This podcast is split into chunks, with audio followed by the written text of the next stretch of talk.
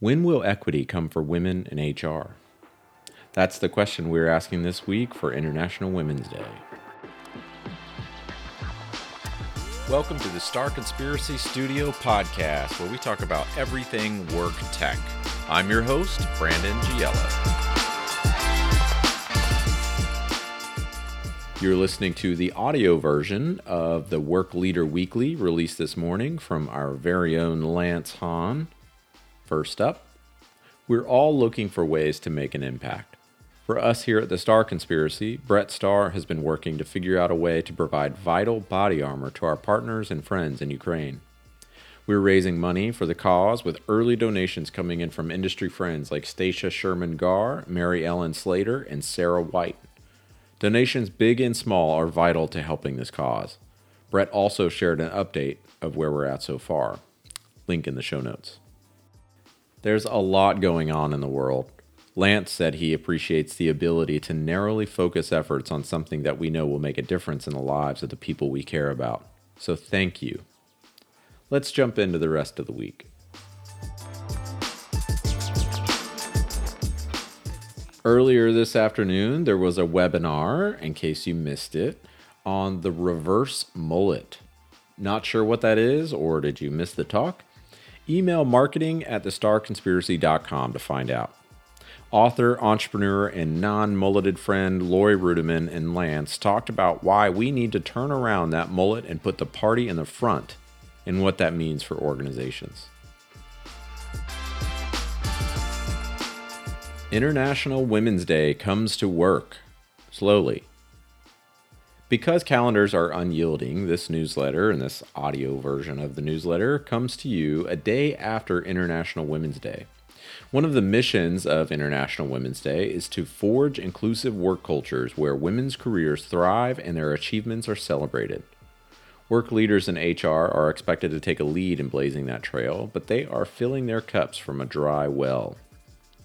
We can blame the pandemic for some of this, of course, at least recently, but it's clearly not just about COVID 19. Pay inequity continues to show its ugly face in every part of the workforce, including HR.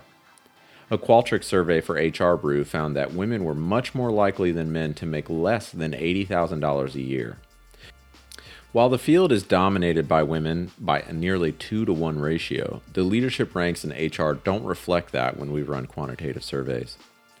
As organizations look to their HR teams to lead the charge on these initiatives, they should consider the problematic nature of originating it with a team currently experiencing work inequities. As you read through some of the IWD articles below, which is International Women's Day, if you didn't know, Lance encourages male HR leaders in particular to take into consideration their role incredibly leading the charge without first addressing their own challenges. What articles does Lance mention? There's a few to get started. First off, there's an article from People Matters, and he calls it Still a Man's World How HR is Fighting for Women's Equality. There's also articles from TLNT, Recruiting Daily, HR Online, and Fast Company, among others. Check it out. Quick hits from around the web. What else is happening in Lance's world? First up, Here's what happened in Lance's first meeting in the metaverse. When a VR headset from the Starr Conspiracy showed up, Lance didn't know what to expect. Experiencing it gave him a better read of the potential and the limitations of the metaverse. He wrote about this on Reworked. He also has several articles from HR Brew, Aptitude Research, Bloomberg Law, HR Executive, and a couple others. This spans mental health, talent acquisition tech trends for 2022, the labor board's um, work rule changing and how that's muddling employer strategy. A bunch of other articles in there. So check it out. Don't ignore the power of a kindergarten pep talk. Bro, you're looking great. Dude, live it up. Never back down. Never give up. These were just a few of the pep talks that Lance was given by a class of kindergartners from Westside Elementary School in Healdsburg, California.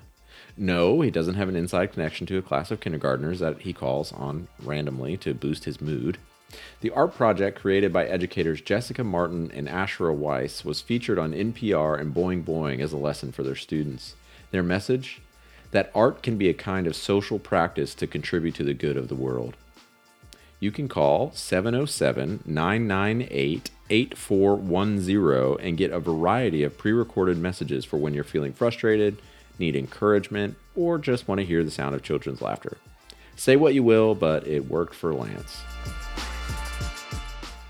That's all we got this week. I hope that you have signed up for the Work Leader Weekly that Lance writes and publishes every Wednesday. If you don't, please email marketing at thestarrconspiracy.com and feel free to leave us any feedback. We're always trying to get better.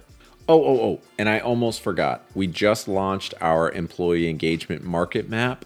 Please follow us on social media or like find some channel out there on which you can find the Starr Conspiracy and check it out. We just published it. It's really good. Highly recommend. All right, that's it. Later.